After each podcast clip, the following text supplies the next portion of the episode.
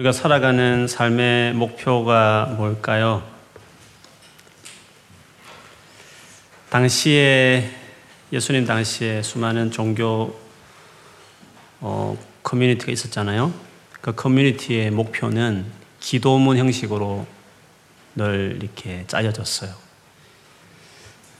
그래서 주기도문은 예수님을 따라가는 커뮤니티, 예수님을 따르는 제자 혹은 교회 우리의 삶의 헌장이에요.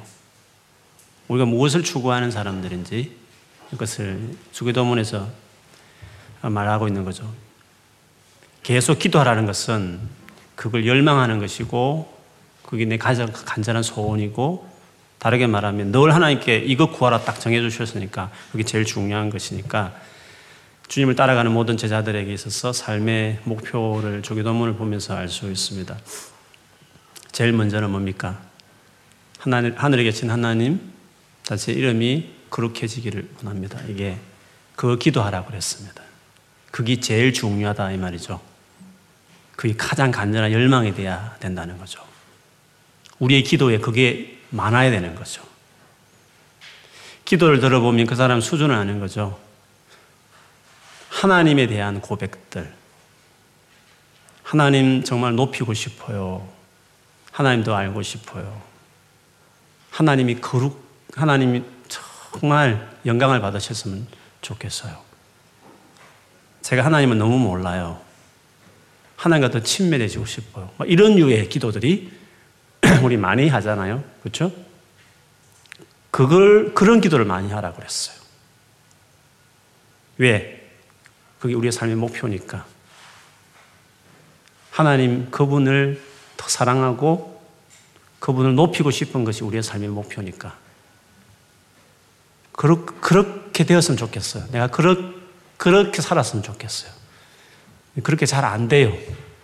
그렇게 되게 해주세요 라는. 어쨌든 하나님 그분을 향한 그분을 위한 기도, 그분을 위해 사는 많은 칭찬과 고백들, 그게 우리의 삶의 목표죠. 하나님 그분이 우리 목표예요. 그래서 하나님을 사랑하는 것이 제일 첫 계명이죠. 우리의 비전. 우리의 비전이 뭐냐? 하나님을 사랑하는 것이 우리의 비전이에요. 하나님을 더 알아가는 것이 우리의 비전이에요. 그것이 깊어지는 사람이 추구하는 게 되게 두 번째 스텝은 하나님을 사랑하는 사람, 또 하나님 위해서 살고 싶은 사람, 그러면 그분의 나라를 구하게 되어 있어요. 당신이 다스린 나라가 되었으면 좋겠다는 거죠. 그 좋으신 당신이 다 다스리면 좋겠다는 거죠. 다스림은 뜻이죠. 하나님의 뜻이 이루어졌으면 좋겠다는 거죠. 내가 공부하는 패션계에 이렇게 반기독교지고 하나님을 반항하는 이런 갖가지 시스템이 뜯어 고쳐졌으면 좋겠어요. 하나님을 찬양하는 예술이 되었으면 좋겠고, 하나님을 찬양하는 영역이 되었으면 좋겠어요. 이렇게 사랑하는 하나님, 하나님의 여기도 다스렸으면 좋겠어요. 여기서도 주의 뜻이 이루어졌으면 좋겠어요. 하나님 나라를 구하는 거죠. 앞에는 관계적이라면 뒤에는 사역적이라고 볼 수 있는 거죠. 하나님 나라를 위해서 결국 우리가 하나님을 깊이 사랑하는 사람은 결국 하나님을 사랑하면 바로 천당 가버리면 되잖아요. 영원히 주님과 교제하는 천당에. 이 땅에 남겨두신 목적은 그 사랑하는 하나님을 모르는 많은 자들이 하나님을 알게 하고 그들이 영역 안에 하나님 뜻이 이루어지기를, 하나님 통치가 이루어지기를.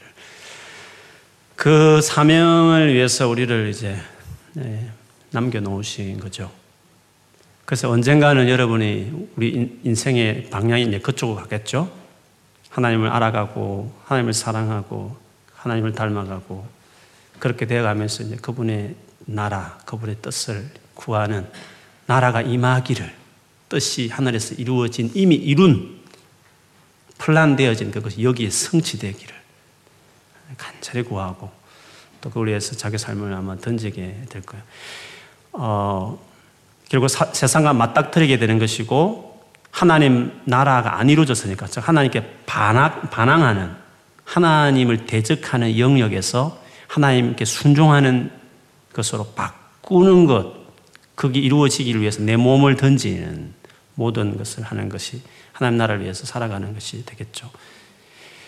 만일에 여러분이 어느 새 하나님을 사랑하고 하나님을 믿음이 자라고 성장해서 이제 그분을 이 세상 가운데서 높이고 그 하나님이 온 땅 가운데 다스려지는 다스리는 하나님 나라가 이루어지기 위해서 여러분 삶을 드리기 시작할 때 우리가 알아야 될 일이 있어요. 여러분 하나님 나라를 위해 살고자 할 때 직면하는 것은 세상의 미움을 당할 거예요. 뭐 예수님이 경고하셨죠. 세상에서 너희가 미움을 받을 것이다. 아, 그런 말씀을 하셨습니다. 근데 미움을 받을 때 느끼는 첫 음, 감정은 두려움이죠. 사단은 사실 예수님 안에서 찌밟힌 존재이기 때문에 십자가에서 사단은 찌밟혔기 때문에 사실은 맥 없는 존재인데 근데 우리가 사단의 지배를 받을 수 있는 여지를 줄 수 있는 것은 사단은 거짓말장이거든요. 거짓말을 하는데 거짓을 여러분이 취하게 되면 사단의 영향하에 들어간 것과 똑같아요. 예를 들면 뭐 여러분이 뭐 저보다 좀 못생겼다 생각해 봅시다. 그러면 다 대체로 잘생겼지만 이 못생긴 것 이렇게 아이고 못생겼다 이렇게 말했을 때 마치 못생겼기 때문에 내가 별 볼일 없는 인생같이 어떤 사람이 외모를 중요하게 생각하는 사람이 만약 여러분이 그렇게 말을 했다 칩시다. 근데 외모가 예를 들면 기준도 애매하지만 세상 어떤 특별한 기준 속에서 여러분 외모가 변변치 못해 다 쳤다 해서 그 어떤 정한 그 기준에 못 난다 해서 우리 인생에 가치가 없는 건 아니잖아요. 외모가 시원찮으면 네 인생도 시원찮은 거야. 이렇게 하는 거는 거짓말인 거잖아요. 그런데 만일에 그 거짓말인데 그 거짓말을 그냥 거짓말이야 이렇게 말하면 괜찮은 건데 그거를 거짓말로 받아들이지 않고 비중 있는 비중 있는 말로 받아들이기 시작하면 그 말에 여러분 매이게 되는 거잖아요. 그래서 늘 뜯어고칠 수 없는 돈 있으면 뜯어고치겠지만 늘 불만이 있는 나의 모습은 인생이 늘 우울한 거잖아요. 거짓 때문에 그 거짓을 진리처럼 받아들인 적시로 우리는 사단의 영향 안에 있는 것처럼 거짓의 지배를 받기 때문에 감정도 생각도 태도도 다 영향 안에 있는 거잖아요. 그 사단은 언제나 거짓말을 하게 되고 그 거짓을 받아들이고 그거를 따라가게 만드는 거죠. 그래서 거짓말을 하는 이유는 언제나 두려움을 주고자 하는 것의 목적이 있어요. 그래서 사단은 그냥 거짓말을 해요. 그걸 믿게 해서 결국 그 받아들여서 내 삶을 우울하게 하고 두렵게 해서 그래서 그것을 해결하기 위한 목적으로 그거를 극복할 목적으로 인생을 그냥 살게 만들어 버리게 되는 거죠. 두려움으로 끌어가서. 그래서 우리가 하나님 나라를 위해 살고자 할 때 반드시 사단은 우리에게 여러 가지 두려움을 주는 거짓말을 하고 그 두려움을 만약 극복을 못 해버리면 우리는 하나님 나라를 위해서 살 수 없어요. 그냥 그 문턱에서 그냥 좌절하는 거죠. 그래서 두려움을 극복하는 게 정말 중요해요. 그래서 하나님이 부르신 모든 사람들, 하나님 부를 때에는 어떤 사명으로의 콜링이 많잖아요. 아브라함도 불렀어. 땅의 모든 족속이 복을 받게 하고. 모세를 부르는 것도 내 백성을 애굽에서 건져내라 하셨고 여호수아를 불러서 내 백성을 약속의 땅으로 들어가라고 말을 하는 것이고 다 하나님께서 어떤 하나님 나라의 어떤 그 뜻을 위해서 어떤 사람을 콜링하게 되는데 콜링을 딱 받을 때 콜링을 받는다는 건 세상에 맞닥뜨린 걸 이야기해요. 그냥 우리끼리 있는 정도가 아니라 그냥 하나님 나라를 이룬다는 것은 맞닥뜨리는 거예요. 미움을 주는 세상에 내가 나가는 것을 이야기해요. 하나님 나라는 것은. 아브라함은 본토 집을 나가야 되는 것이고 그래서 아내를 여동생을 속이는 그 불안한 삶을 직면하는 것이고 모세는 바로를 대면하는 것이고 여호수아는 원주민을 싸워야 될 원주민을 대면하는 것이에요. 사명을 이룬다는 것은 그냥 인조이 그냥 헌해스러워 이런 의미가 영역이 아니라 뭔가 대치되는 이 나라 통치를 반역하는 세력 그 영역 안에 내가 딱 서는 것이기 때문에 딱 설 때에 사단은 두렵게 하는 거죠. 너 본토 아버지 집을 떠나면 어떻게 살려고 그러는 거야. 어, 또 돌아다니면서 죽을 수도 있어. 바로 왕 만나면 죽어. 원주명에 죽을 수 있어, 여호수아. 각가지 어떤 그 사단이 주는 거짓말, 거짓말을 그대로 받아들이면 두려워지게 되는 거죠.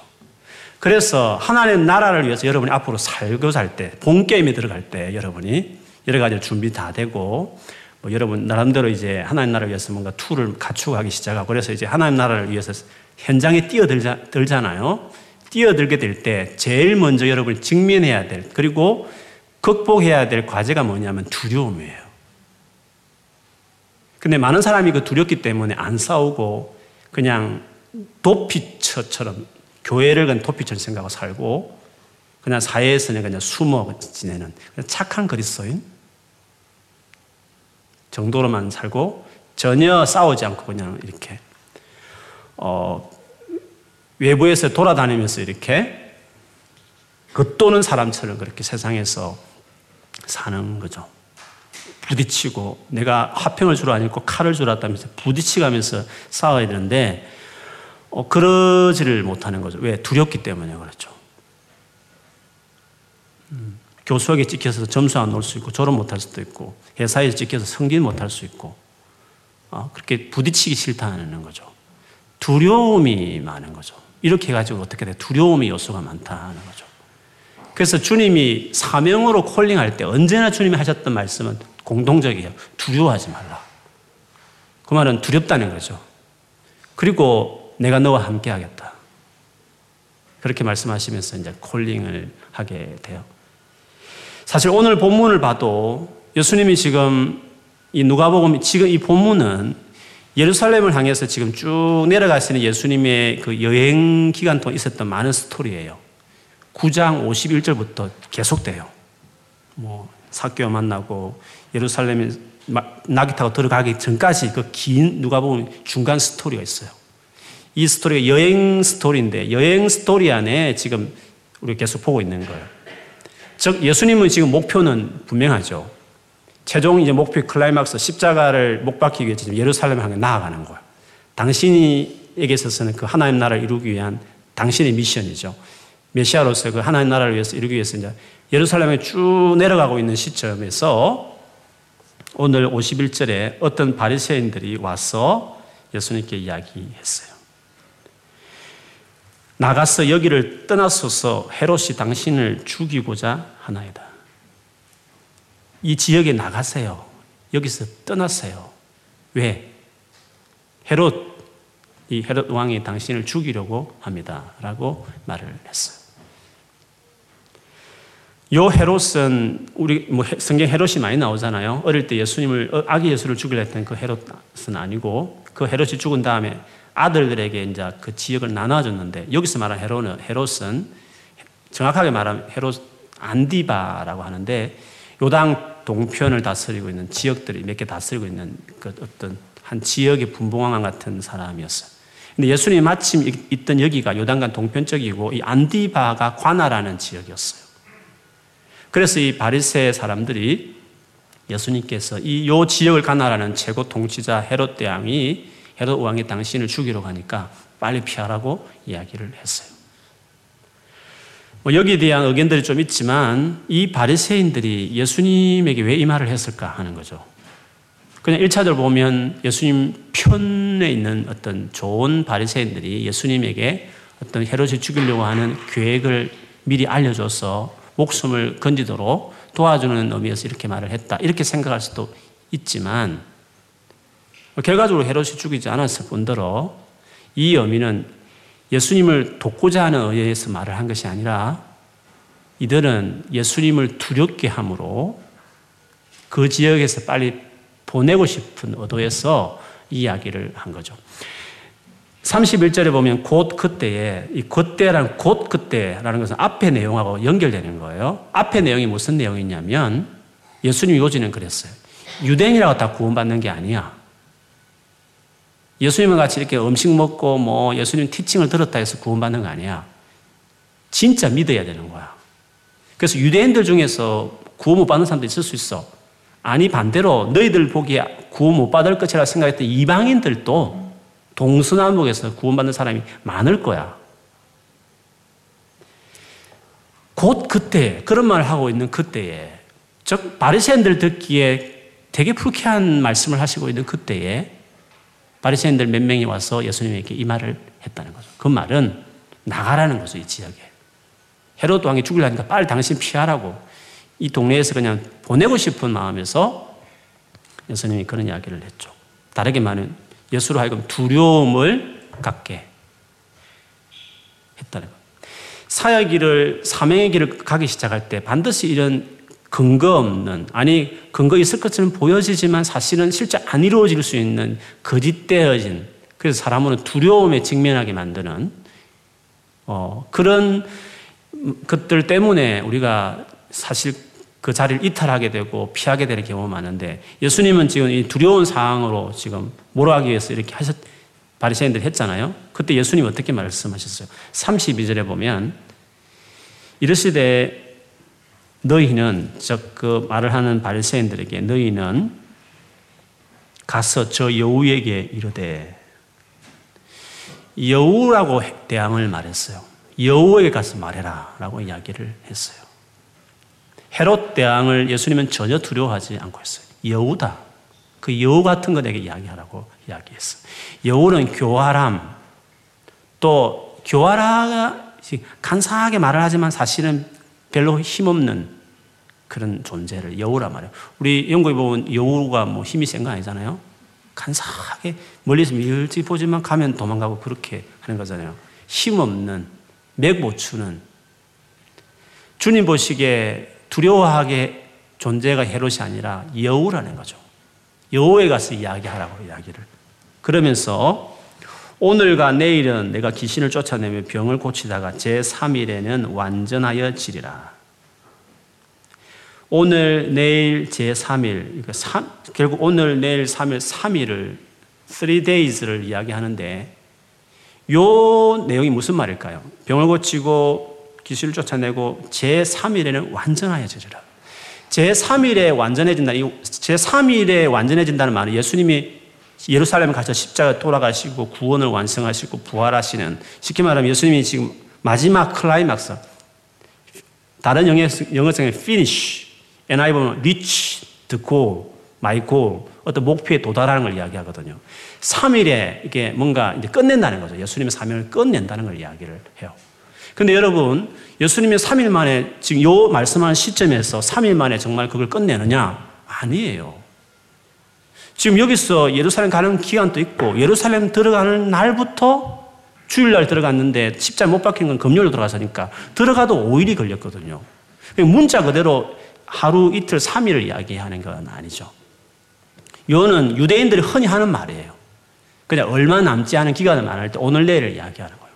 오늘 내일 하다가 제 3일에 그냥 한다는 것은 얼마 좀 이렇게 하다가 나중에 마침내 뭘 한다. 이런 의미로 그냥 속담처럼 그 말투와 그런 말투를 쓰는 거죠. 예수님이 하신 말씀이 뭐냐 하면 헤롯이 죽인다 말다 그렇게 지금 위협하는데 그 여우 같은 거에 말해라. 그냥 내 할 일 하겠다는 거죠. 지금 얼마 안 남은 기간 동안에는 차근차근하게 어, 귀신 쫓아내고 병을 고치는 사역을 하면서 3일에 딱 때가 되면 그때 나는 내 사역을 finish, 내 목적을 이루겠다. 여호에게 말하는 거죠. 나는 네 신경 안 쓴다. 그런 뜻을 이야기하는 거죠. 무슨 말이냐면 예수님은 두려워하지 않고 있다는 것을 볼 수 있습니다. 그렇죠. 이 두려움을 극복해야 어, 하나님 나라 일을, 일을 할 수 있고 두려움에 매이는 사람은 사단에게 매이는 영향 안에 들어가기 때문에 주의를 할 수가 없어요.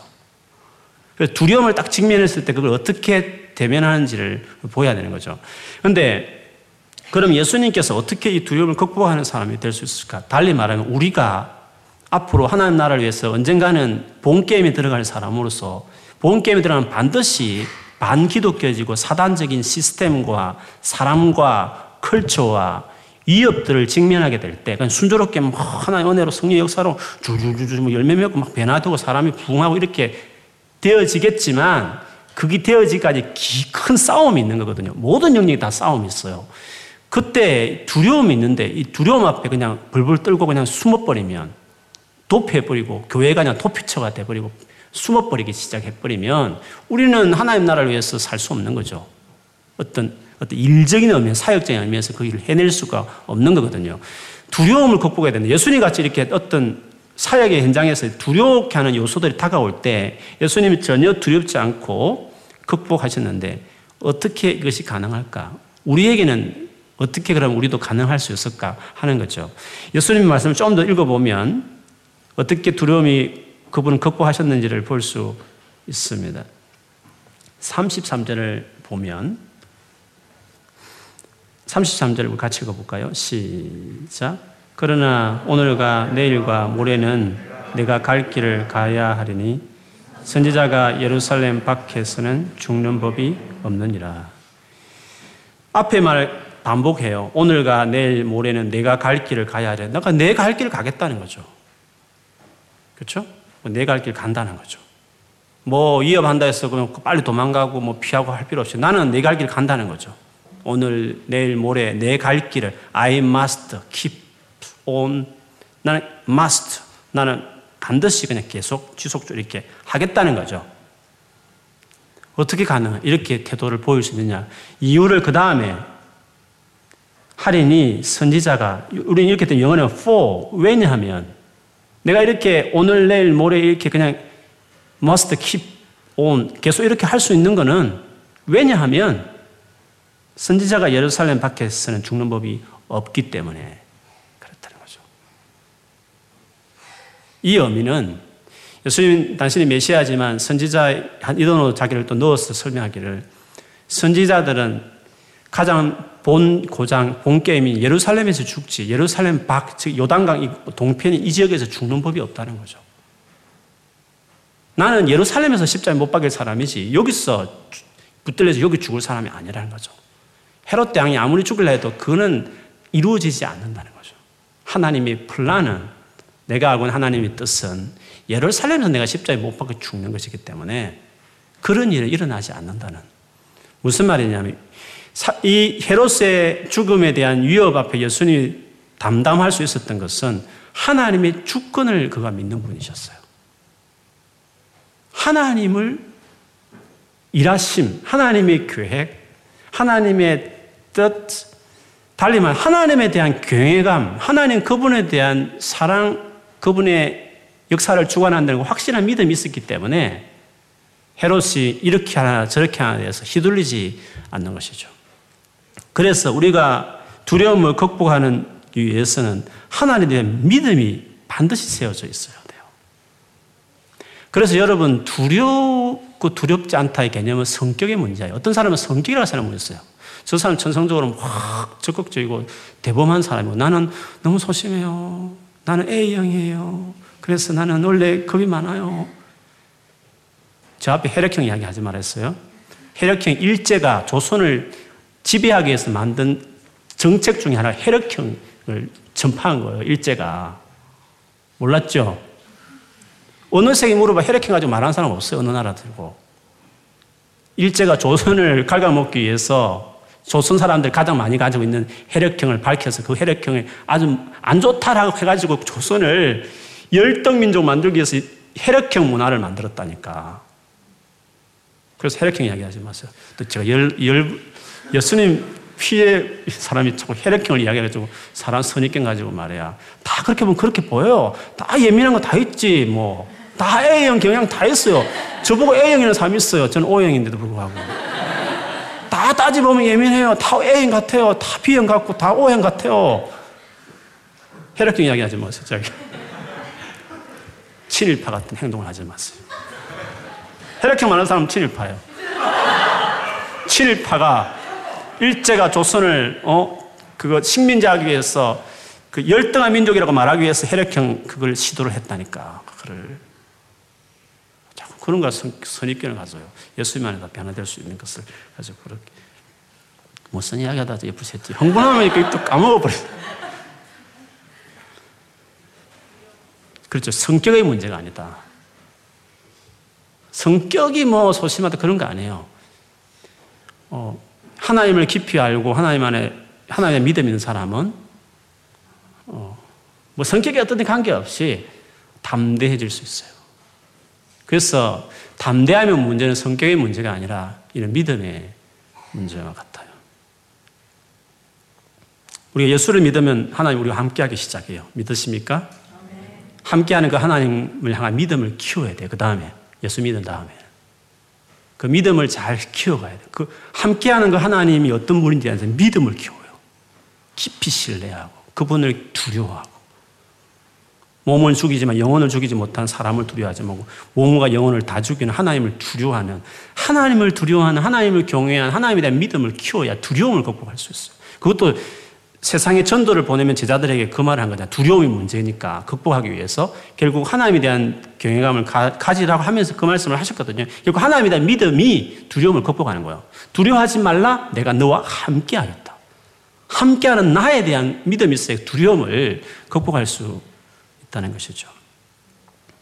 그랬어요. 어떤 사람 치고요. 하나님이 어떤 사람을 콜링을 했어요. 앞으로 하나님 나라를 위해서 본게임에 쓸 거예요. 쓰기 전에 그 기간은 어떤 기간이냐면 하나님에 대한 믿음을 키우는 기간이에요. 예를 들면 기도원을 최고 용맹한 사람 예를 들면 기도원을 말할 수 있어. 기도원이 몇 명을 군사를 나중에 가지고 싸우죠? 300명. 오래 다닌 사람 다 알아요. 기도원 300 용사 해가지고 300명. 그럼 미디안 족속은 그 싸운 대체했던 미디안은 몇 명이었어? 잘 모르죠. 뭐 적국까지 알 필요 없지. 우리말 못해서. 저도 옛날 알았는데 지금 또 말하는 저도 십 몇만 명 됐어요. 십 몇만 명. 말을 해보세요. 300명하고 십 몇만 명하고 상대가 안 되는 거잖아요. 근데 어떻게 그거를 겁도 없이 싸웠냐는 거죠. 하나님이 기도원 부른 다음에 바로 보낸 게 아니었죠. 여러분, 기도원 스토리가 길잖아요. 싸움 하기 전에 앞에 긴 스토리 많잖아요. 제일 먼저 스토리는 재물을 기도원이 하나님께 바친다. 재물을 바쳤는데 불이 나가지고 이렇게 반석에 불이 나가고 그 재물을 태우는 장면이잖아요. 첫 기도원의 경험은 하나님의 영광을 경험했어요. 하나님의 임재. 내가 하나님께 드려지는 예배에 하나님의 임재를 경험해요. 그다음 두 번째 너 마을에 있는 아세라와 바알산을 찍어서 불태우라 그랬어요. 그 우상의 허무함을 네 눈으로 찍어보고 확인하라는 거죠. 여룹, 여룹 바알. 바알이 싸울 거야. 가만둬. 가만, 그래서 그냥, 그냥 가만뒀죠. 바알이 아무 손도 못 대잖아요. 기도원을. 아무것도 아니었다는 거죠.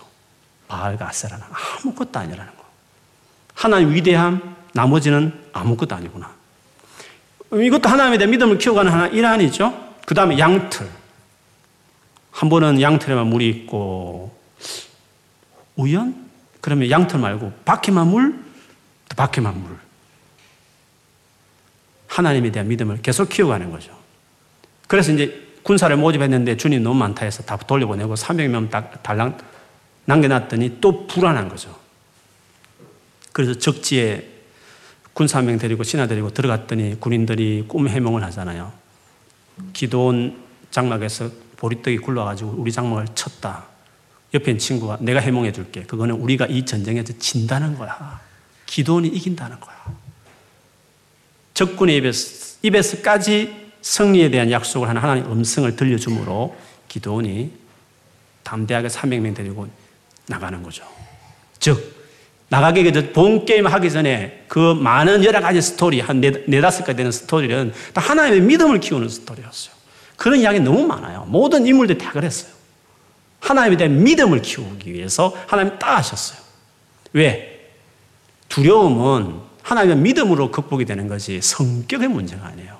제 아무리 실력을 많이 갖춰도 딱 두려움을 직면하면 아무도 그 못해. 그냥 타협해버려요. 대부분은. 겁나기 때문에. 그래서 하나님에 대한 믿음을 키우는 게 하나님 예수께서 오늘 보여주셨던 것은 헤롯이 별 짓을 다고 별 계획을 다해도 하나님의 계획대로 된다. 선지자가 예루살렘 밖에서 죽는 법이 나는 죽, 지 않는다. 하나님의 계획이 그런데 그렇지 않다.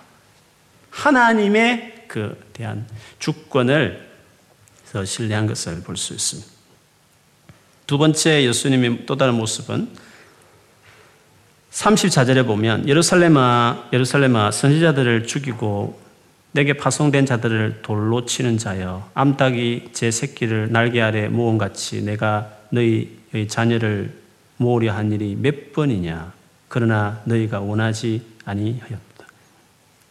주님이 지금 이 예루살렘 바라보시면서 그 예루살렘을 얼마나 돌보려고 구원하려고 애를 쓰신 본인과 또 하나님에 대한 그, 그 예루살렘 성을 향한 사랑에 대한 애달은 마음, 슬픔에 대한 이야기예요.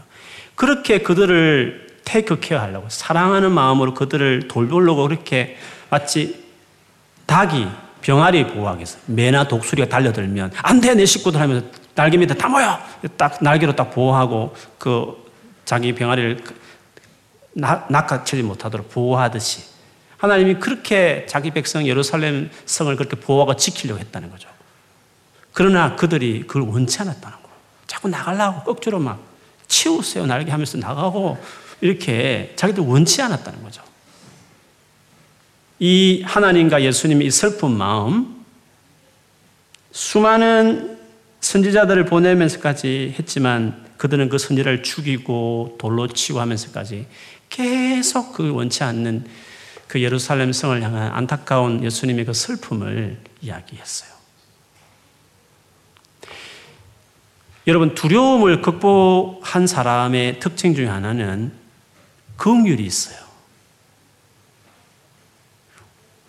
요즘에 제가 미안한 마음이지만 제가 한국 갔다가 하나 드라마 하나 봤는데 그 드라마 재밌어요. 돌아와서 계속 보는 게 하나 있어요. 캐리를 끄는 여자라고 여러분 보는지 모르겠어요.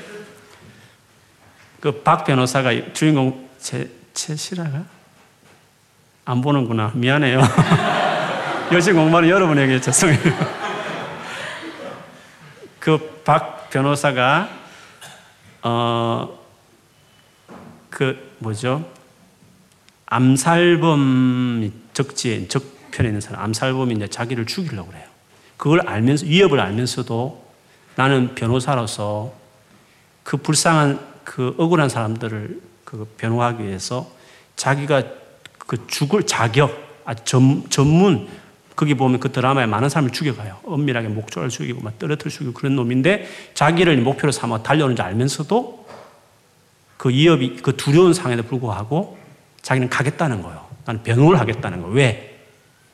그 자기 그 맡은 그 사람에 대한 불쌍함. 여러분, 담대함은 정오심에서 오는 게 아니에요.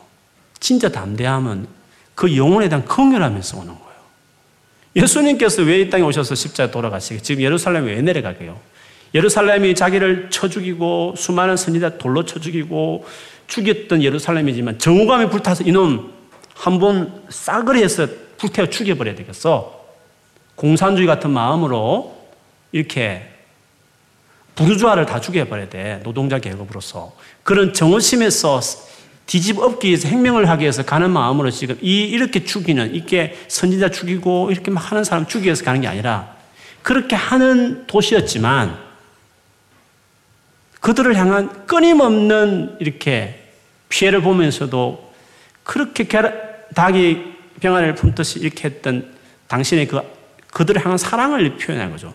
정오심이 동기가 되어서 하는 열심이 있을 수 있어요. 수많은 이념주의자들 보면. 그러나 예수님이 보여줬던 그 태도는 말할 수 없는 긍휼이었어요. 긍휼이 진짜 담대함을 가져요. 다르게 말하면 왜 두려우냐 하면 자기 보호가 강해서 그래요. 자기 보호, 자기 사랑이 강하니까 두려운 거예요. 그러나 자기 사랑, 자기 보호 반대, 이웃 사랑, 상대를 향한 말할 수 없는 긍휼이 있으면 자기 죽어도 내가 나 자신을 보호가 없더라도 죽어도 상대에 대한 긍휼이 큰 사람들은 그걸 하다 하면 그걸 하기 위해서 두려운 상이 있지만 그 영혼에 대한 사랑 때문에 그걸 하는 거죠. 그래서 두려움이 많은 사람들은 이기적인 사람이에요. 착하기는 한데 이기적인 거예요. 자기를 보호하려는 그 너무 많은 거죠. 우리는 원래 본능, 우리는 원래부터 이기적인 사람이에요. 죄의 특징이 이기성이잖아요. 내가 하나님 되고자 함. 나. 이게 이기성이잖아요. 그렇기 때문에 우리는 본능적으로 자기 자신의 보호하고 자기 자신을 변호하고 자기를 위하는 마음이 그게 원래 본능적인 거예요. 그러나 하나님을 알기 시작하고 하나님의 그 긍휼을 배우기 시작하면 이제 그 긍휼 때문에 내가 내 보호막이 거쳐져서 내가 죽음 위기를 간다 할지라도 그 영혼에 대한 긍휼함 때문에 불쌍함 때문에 수없이 돌로 쳐 죽인 많은 선지자 죽어간 예루살렘 성이지만 또다시 가든 예수님 같이 가는 거죠. 긍휼함이 이겨요.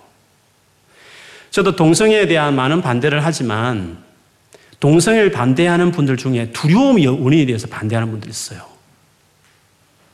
여러분, 동성애를 반대하지만 동성애자를 혐오하지 않을 수 있는 그 밸런스가 어디에서 나오는지 아세요? 동성애를 반대하면 동성애자를 혐오하는 방향으로 같이 가는 경우가 많아요. 그렇지 않습니까?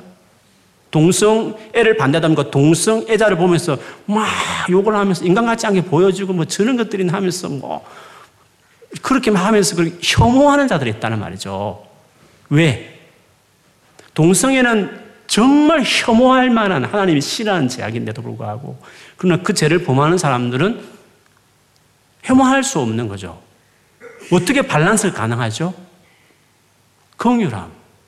근데 동성애를 반대하는 많은 기독교인 중에서 많은지 적은지 모르겠지만 동성애 이거 막아야 돼. 그렇지 않으면 법안이 통과되고 목사님들 동성애 말하면 잡혀가고 우리도 감옥에 들어갈 것이고 어? 직장 사업도 동성애 반대하면 법에 저촉됐기 때문에 우리 잡혀 들어갈 거야. 두려움. 두렵다는 거지. 벌금 막는 거 두렵고 감옥 들어가는 거 두렵고 이제는 뭐 잘 못할 것 같으니까 어, 학교 선생님은 동성애 를 가르쳐야 되는데 학교에서 아이들에게 법적으로 되면 그 두렵다는 거지. 다 모든 게 다. 어떻게 직장 생활 하지? 두렵다는 거죠. 그래서 아예 뭐 세상은 세상이 그렇게 가르치든지 뭐 그걸 인정하며 살든지 뭐 그렇게 하, 뭐 타협을 하겠죠. 아니면 반대를 외치든지. 그런데 긍휼이 없이 사랑이 없이 할 때에는 그 죄도 미워하지만 그 죄인도 같이 싸잡아서 미워하고 해모하게 되는 거죠. 그러나 그 영혼을 긍휼히 여기면 두 가지 다 가능해요. 죄는 미워하되 사람은 사랑하는 게 가능하죠. 예수님은 그래서 가능했던 거죠. 그래서 내가 감옥에 들어가도 반대할 수 있고 그렇게 반대하지만 그 동성애 자들은 사랑하는 거죠. 그래서 긍휼과 사랑만고 강한 건 없어요.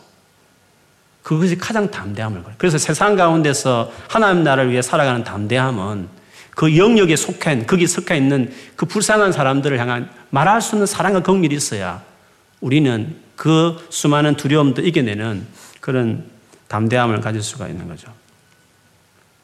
바울이 그 사도행전 20장에 보면 예루살렘을 향해서 막 가잖아요. 가는데 많은 사람이 붙들어요. 어떤 또 예언가는 당신 가면 죽습니다. 지금 이렇게 묶이는 밧줄처럼 당신과 묶여서 생명 위협이 있을 수 있다고 말을 하죠. 그렇지만 바울은 그 말을 다 거절하고 제발 그렇게 하지 말라고 하면서 나중에는 그래서 그 예루살렘 향해 가죠. 왜? 왜 그렇게 갔을까요? 그거는 이방인의 사도로서 지금 이방인을 모아준 이 구제 헌금을 유대교회에 전달함으로 유대교회와 이방인 교회가 하나 될 수 있는 상징적인 어떤 행위일 뿐만 아니라 아직도 이방인을 하나님 정식 백성 받아들이지 않는 유대 예루살렘 교회 가서 내가 마지막으로 로마를 가기 전에 다시금 한번 내가 설득하고 이방인들을 하나님 백성 받아들이도록 내가 해야 되겠다는 이방인들을 향한 말할 수 없는 사랑 때문에 긍휼할 때문에 성령으로 하는 지시를 뻔히 있을 한란을 알면서도 그걸 간다는 거죠. 그 복음을 이해해서 가는 거죠. 그 복음 핵심이 이방인을 받아들인 것이 핵심이었으니까. 당신이 지금까지 사역했던 그 이방인을 한 긍휼함 때문에 긍휼이 그런 담대함을 확실한 성령에 의해서 지시가 이루어진 일임에도 불구하고 자기 이방인들을 위해서 마지막 가게 그래서 갇히죠. 암살범 40명의 자격이 나중에 있기도 하고 엄청난 죽음이 있었지만 그리고 갈 수 있었던 것은 단순한 뭐 사명감, 뭐 성 이런 게 아니라 영혼에 대한 긍휼함이 그런 용기를 갖게 했던 거죠. 마지막 40, 아, 마지막 35절에 보면 결국 이들이 어떻게 됩니까? 35절 같이 읽어볼까요? 시작. 보라, 너희 집이 항폐하여 버림바 되리라. 내가 너희에게로 오니 너희가 주의 이름으로 오시는 일을 전송하리로다 할 때까지는 나를 보지 못하리라 하시니라. 결국 너희들이 이제 항폐하게 되 결국 심판을 받게 되겠죠. 근데 그 뒤에 보면 내가 너희에게 이르노니 주님이 중요한 말씀으로 말씀할 게 있다 하시면서 너희가 즉 지금 멸망하는 너희가 주의 이름으로 오시는 이를 찬송하리로다 할 때까지는 나를 보지 못하리라 하죠. 지금 이렇게 지금 멸망할 지경이 됐지만 이들이 언제는 주의 이름으로 오시는 이를 찬송하리로다 할 때가 있다는 거죠. 즉 지금은 유대인들이 나를 박해하고 이렇게 죽이고 했던 이들이지만 언젠가는 많은 유대인들이 나의 다시 오는 재림을 기다리고 있는 믿음으로 살다가 내가 막상 재림할 때에 주여 이름으로 오시는 이여 찬송합니다라고 노래할 때가 있다는 거죠.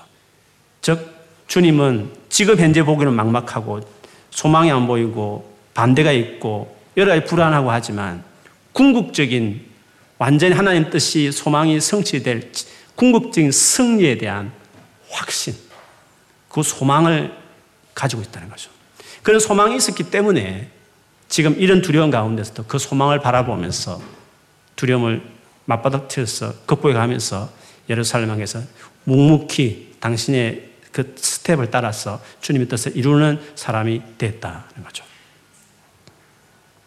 우리가 앞으로 하나님 나라를 위해서 살아가기 위해서 이 젊은 날에 그리고 더 나이가 들기 전에 내가 하나님과 관계 안에 차곡차곡 쌓아야 될 준비해야 될 것들이 있다고 한다면 오늘 나누었던 이런 부분들이에요. 이것이 주의 태도 속에 드러났고 그것들이 막상 두려움의 현장에 닥쳤을 때 그것을 두려워하지 않고 끝까지 사명의 길로 묵묵히 걸어가는 예수님이 됐을 수 있었어요.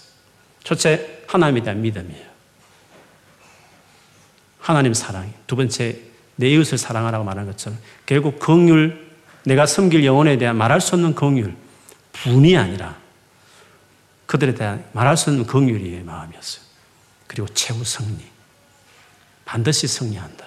내가 죽는 것으로 끝나는 같이 인생이 끝나는 같이 보이지만 하나님이 하시는 일이기 때문에 반드시 승리한다. 이 같은 태도들이 그로 하여금 이렇게 두려움을 극복하고 담대하게 사역을 하게 했던 것을 볼 수 있습니다. 우리도 이 같은 세 가지 태도들이 내 삶 안에 잘 키워가고 세틀돼 감으로 여러분이 어느 영역에서 어떤 모양으로 주를 위해서 하나님 나라를 위해서 정말 두려움의 현장에서 맞닥뜨려질 때도 우리는 이렇게 살아가는 사람이 될 수 있어요. 모든 믿음, 믿음의 사람들 다 보세요. 다 보시면 세 가지를 다 가지고 있어요.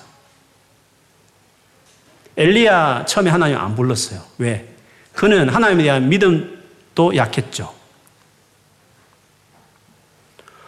어, 뭐, 길어지는 이야기지만, 그는 불만, 거룩한 불만, 하나님 계시면 이룰 수 있냐? 하나님 계시면 저 썩어 빠진 그 아합과 이세벨 왕을 저렇게 세울 수 있냐? 거룩한 불만, 시대를 바라보면 이제 절망, 그런 게 있었지만 그 이후에 하나님이 그 갈멜산에서 최후 전투를 하기 전에 또 가정이 있잖아요. 시내, 그리 시내가에서. 그 다음에 사르바 가부집에 갔다가 그 다음에 이제 갈멜산을 보내잖아요. 그 시내, 그리 시내가와 사르바 가부 이 두 플레이스에 있었던 결국 하나님의 목적은 하나님의 믿음을 키우는 것이었어요. 그리고 백성에 대한 긍휼함을 키우는 것이었어. 까마귀를 통해서 한번 정도 우연히 가다 이놈이 떡 가다가 툭 떨어뜨리면 우연이라 치겠지만 매일 아침 저녁으로 떡을 툭, 툭 떨어진다 생각해 보세요. 위대하신 그 하나님. 사르밧, 이세벨의 고향이잖아요. 원수의 고향의 여인의 입에도 신앙 고백을 만들어내신 하나님.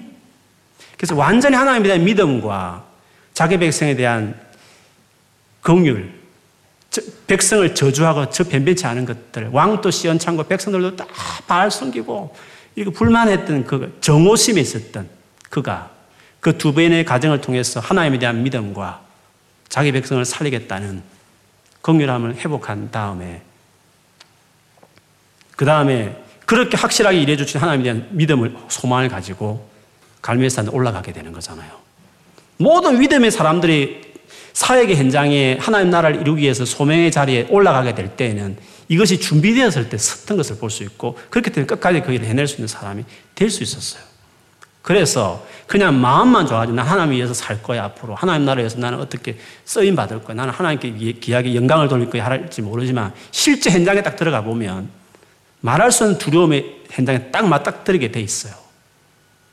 그래서 그것이 뭐 성격이 좋다. 나는 확 다혈질적이야. 나는 용기 있는 사람이야. 인간적인 성격으로 되는 문제도 아니거니와 어, 열심으로 되는 부분도 아니라 이는 하나님 안에서 새롭게 형성돼야 될 믿음과 또 변화된 인격과 하나님의 약속과 그분의 일하심에 대한 신뢰 안에서 이것들이 세틀되어야 우리는 하나님 나라를 위해서 살아가는 이런 사람이 될 수 있어요.